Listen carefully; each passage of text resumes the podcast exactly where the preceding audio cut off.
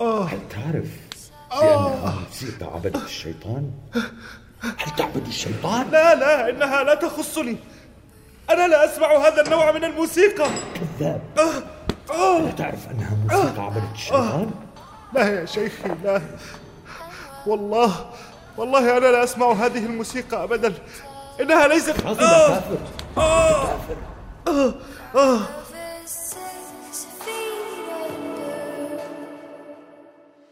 In August 2013, he was asked by another aid worker to cross the border into Syria to help at a hospital. On August 4, 2013, ISIS terrorists stopped her vehicle and took her captive. That young American woman from Arizona, Kayla Mueller, was taken hostage by ISIS. And this morning we are hearing from her parents about their determined fight for her freedom. Please show mercy and use your power to free our daughter. My name is Kayla Mueller. I've been here too long and I've been very sick, and it's, it's very terrifying here.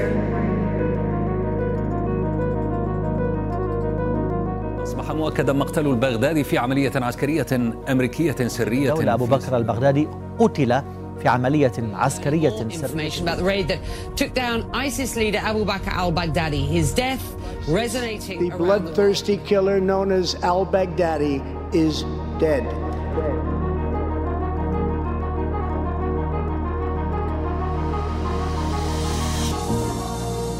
بودكاست عامل إغاثي آخر. قصة اختطاف تنظيم الدولة الإسلامية في العراق والشام داعش للناشط السوري عمر الخاني وصديقته الأمريكية كيلا مولر ألم تشعر بأي شيء غريب خلال هذه الزيارة؟ ألم تنبهك كلمات السائق عن متطرفين غرباء فوق الأراضي السورية؟ ليلتها هناك من حاول فتح باب غرفتنا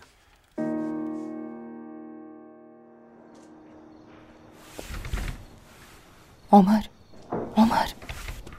في مين عم يحاول يفتح الباب؟ عمر في؟ لك ما بعرف كيف نايم مع كل أصوات هالقصف هاي. لك يا كوكي لا تقلقي. خلاص لا تخافي انت معي. طيب يلا يلا يلا. راح اقوم شوف مين عم يفتح الباب. مين؟ مين؟ كوكي. ما قلت لك؟ ما في حدا. انت يمكن خايفة من القصف والأصوات البعيدة. لا تخافي. تعالي لعندي. وتذكري دائما إني معك. أنت فارسي العربي. معك لا أخاف من شيء. احكي لي حكاية كما العادة. أوكي ماشي. كان يا مكان بقديم الزمان.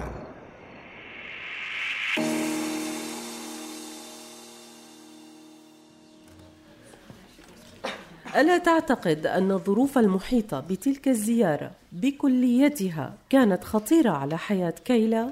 كيف لي أن أعرف ما قد يجري معنا؟ كانت الثورة السورية في عامها الثاني والحرب تشتد ولا وجود لحرب أخطر من غيرها. أنا سبق وأن أخبرتكم بأن الخطف لم يكن امرا معتادا حينها. على أقل تقدير لم يتم الإبلاغ عن حالات خطف وقتها. شكرا لتوضيحاتك. من فضلك تابع سرد التفاصيل التي أخبرتنا عن الطريق قبل الوصول إلى المشفى. كما اخبرتكم لم تفلح كلمات الدعاء لحماية المدنيين من تخفيف حماس السائق الخمسيني. الحرب الحرب بئر حكايات لا ينضب.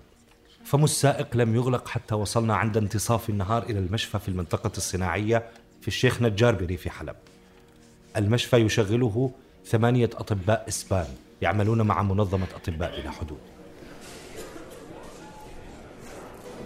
باشرت فورا بتركيب الصحن اللاقط والأسلاك وبعد حوالي ثلاث ساعات أو أكثر أنهيت تركيب جهاز الإنترنت إلا أن المسؤولة عن المركز طلبت تركيب جهاز بث إنترنت لاسلكي أبلغتها بضرورة توفير الجهاز من مدينة حلب في اليوم التالي.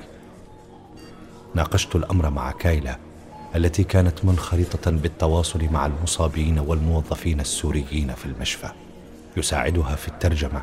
شاب عربي يعمل مع أطباء بلا حدود. تتنقل بينهم برفق وعناية. تصغي لكلماتهم المكتومة تحت نير الأوجاع. تضخ فيهم كل ما تملك من أمل محمول عبر ابتسامتها الدافئة.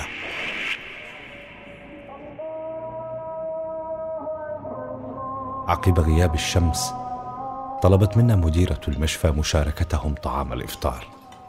فرشت المائدة فوق سجادة ممدودة على الأرض مباشرة حيث تقاسمنا الخبز والماء مع أكثر من أربعين عاملا وعاملة أطباء وممرضين وإداريين. أذكر عيون كايلا كانت تطفح بالفرح. همست لها بأن هذا أكثر ما أحبه في شرقنا. سيل البساطة والترحيب. لمحت في عيونها ادراكا لسر الطاقة التي تعتريني مع كل مهمة أنفذها في سوريا. يتلو الصائمون دعاء الإفطار وتصغي كيلا لكل الحروف برهبة كأنها صلوات في قدس الأقداس. كم أعشق انبهارها. رفعنا معهم مائدة الإفطار التي طالت حتى حان وقت النوم فأعطتنا المشرفة بعض المناشف والصابون ورافقتنا إلى غرفتنا. أقفلنا الباب وبدلنا ثيابنا بصعوبة قبل أن نغط في نوم عميق دون حكايات فالتعب أطبق على الكلمات.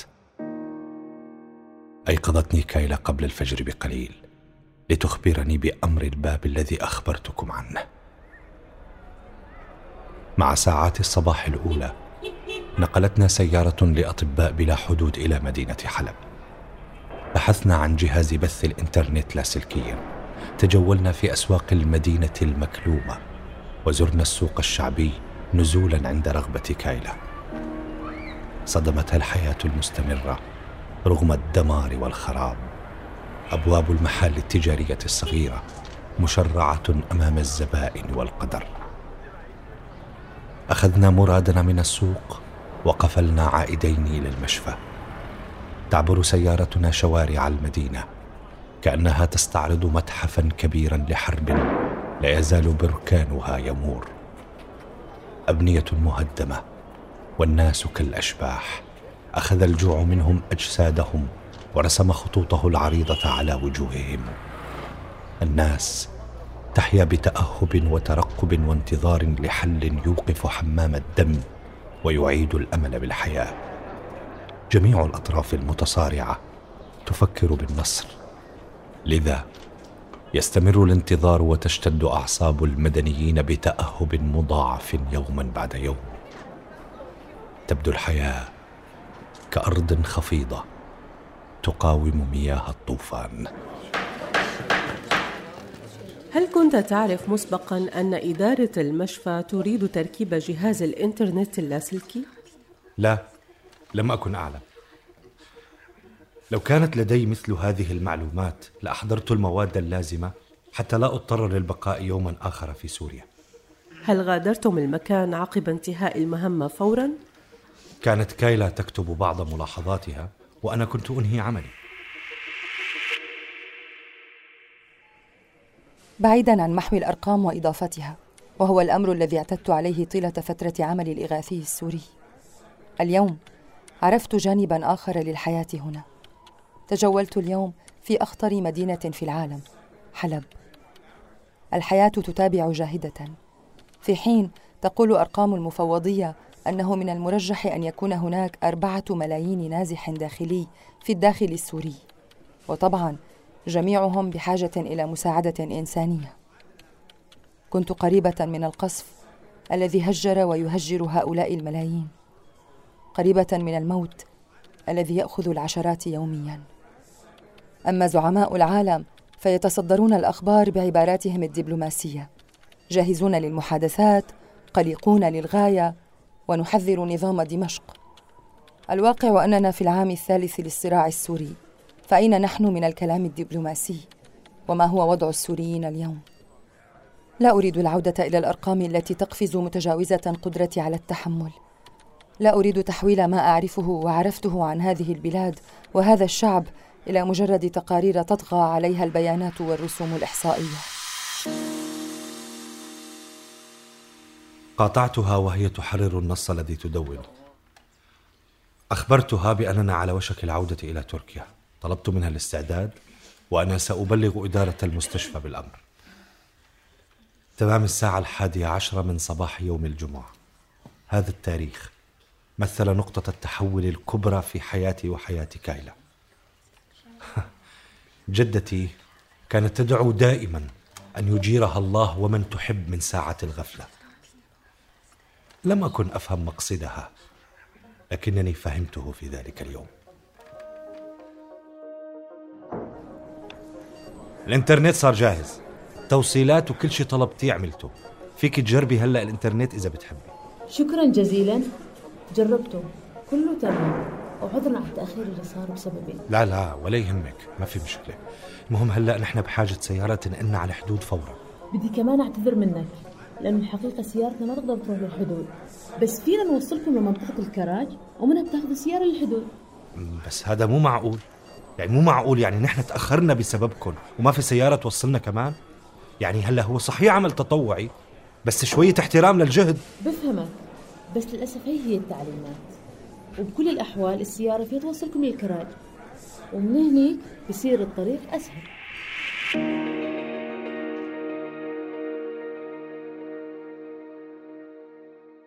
كان تصرف إدارة المشفى غريبا ولا يتوافق والجهد المبذول في المقابل. ودعتنا المديرة سريعا على درج المشفى وتابعت أعمالها اليومية. عند تلك اللحظة انتبهت لوجود عربة نقل متوسطة فان لونها زيتي تقف بالقرب من المشفى. لم ألقي لها بالا. صعدنا السيارة كايلا وأنا في المقعد الخلفي وفي المقاعد الأمامية السائق ومساعده. وانطلقنا في طريقنا إلى حلب. بعد البوابة بحوالي 600 متر ذات المركبة الزيتية تقطع طريقنا وينزل منها سبعة أشخاص ملثمين ومسلحين وبسرعة يقف كل واحد منهم عند باب من أبواب سيارتنا. يفتحون الأبواب ويأمرون بالصعود إلى عربتهم دون مقاومة. نتحرك والصدمة تعتلي وجوهنا وترتجف أجسادنا من فرط الذهول. عند لحظات الغفلة هذه تنتابك حالة من فقدان الإحساس بالزمن. عشرات الأسئلة تطرق رأسي. من هؤلاء؟ ماذا يريدون؟ ما الذي يجري؟ خرجت هذه الأسئلة مجتمعة باستفسار خجول سمعه الخاطفون. اسالهم عما يجري. فجاءني الرد بالضرب على رأسي وزجري ومنعي من السؤال. ترددت عباراتهم التي تمنعني من المقاومة أو التصرف بأي شكل مخالف لإرادتهم. اعتراني الشلل كليا وصرت غير قادر على اتخاذ أي قرار أو المبادرة بأي فعل. سريعا صرنا في العربة الزيتية. لحظات كنا كايلا وأنا فوق أرضية العربة ثم أتبع السائق ومساعده بنا. قلبوا التيشيرت على رأسي لمنعي من مشاهدة أي شيء ثم دفنوا رأسي بين قدمي. غرقت بالخوف والفزع. حالة من الجفلة لا توصف. ظننت ما يجري حلما وذات الأسئلة تعود لتقرع رأسي ولكن دون اي إجابة. أيعقل أن هؤلاء من قوات النظام أو مخابراته؟ إن كانوا كذلك فالمصيبة عظيمة جدا. وسط كل هذا الخوف والتوتر حاولت بث رسائل تهدئة لكايلا. كايلا حبيبتي لا تخافي. أكيد أكيد في خطأ. في شيء ما صحيح. هلأ بس نوصل على المركز بيتركونا نروح بحال سبيلنا. لا تخافي. تمام حبيبي. تمام. أنا منيحة.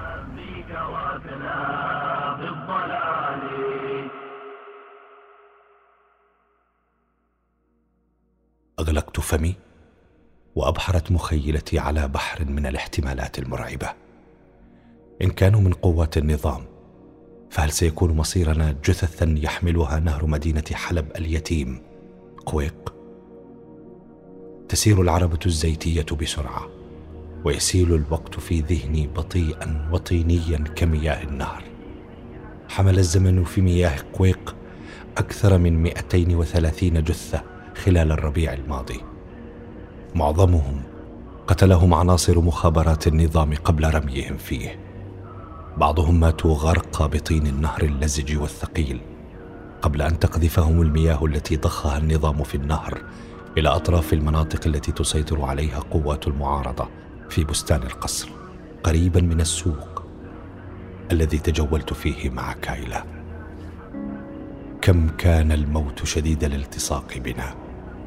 براميل متفجرة ونهر دم وصواريخ عابرة للقارات تطلق من ريف دمشق لتسقط حيث تشاء في حلب وقذائف مدفعية وغارات طائرات الميغ العشوائية.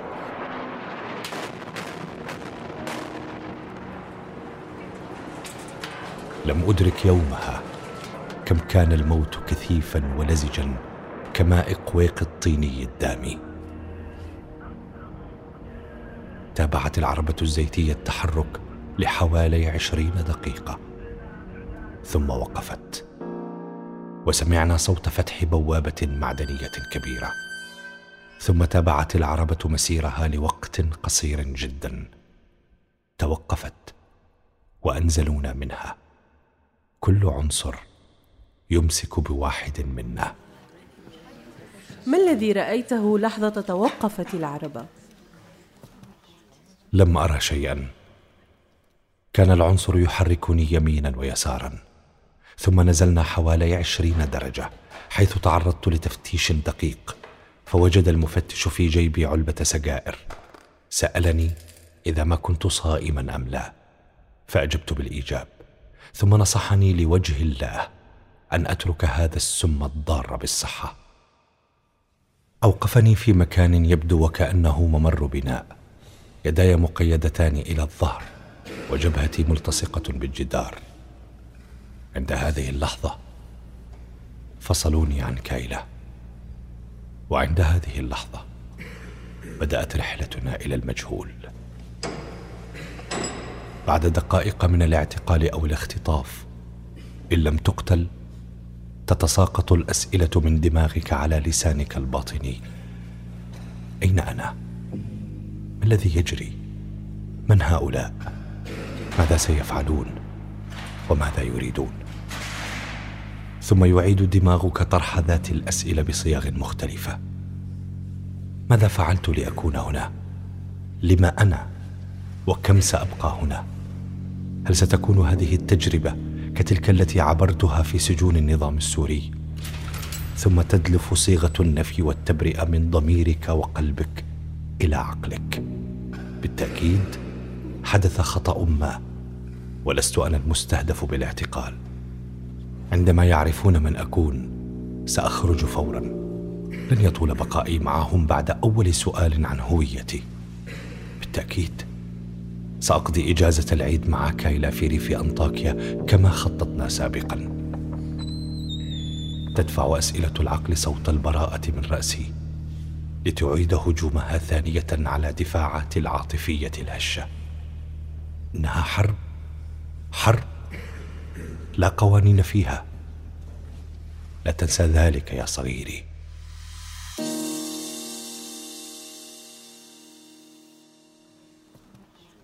هلا أخبرتنا ما الذي جرى بعد ذلك؟ مع دوران عقارب الساعة ضرب الإنهاك جسدي فاتكأت على الجدار ليصب أحد السجانة الأخوة سيل ضرباته حيث وصلت ووقعت عصاه أو يده فوق جسمي. لم يكتفوا بالوقوف الحر أمام الجدار لساعات فبعد قليل جاء أحدهم وطلب مني الوقوف مباعدا بين قدمي حوالي سبعين سنتيمترا وملصقا جبهتي بالجدار. صار ثقل جسدي على جبهتي وعضلات البطن ويدي مكبلة بقيد حديدي خلف ظهري. لو جربها أي إنسان لا أتوقع أن يقدر على الوقوف لوقت طويل في هذه الوضعية. بعد أكثر من ساعتين جاء أحدهم. وسحبني إلى الغرفه أدركت أنها غرفة تحقيق فيها عدد من الرجال نتيجة أصواتهم المتداخلة وحركتهم فأنا فاقد لحاسة البصر بسبب الطماشة واللمس بسبب التكبيل ولذا اعتمدت على السمع لأفهم المشهد من هذه الأمريكية التي ترافقك؟ ما علاقتك بها؟ لماذا أنتما هنا؟ هي زوجتي. كمان بدي لكم والله أنا هون. لحتى ركب إنترنت فضائي للمشفى في المنطقة الصناعية. كذاب. أنت تعرف الجنرال فرانسوا من المخابرات الفرنسية؟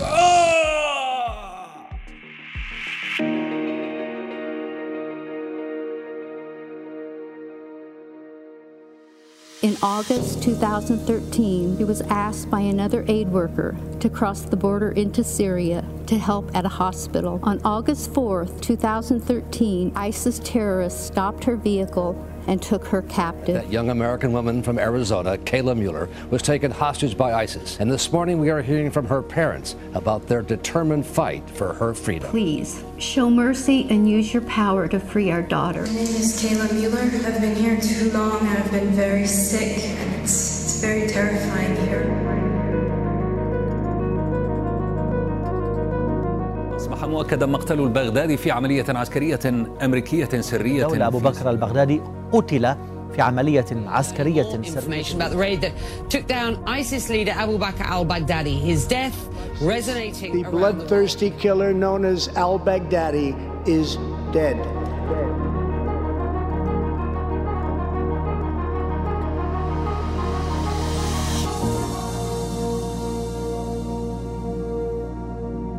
أنتج هذا العمل الفني بدعم وتمويل من مؤسسة هاينريش بول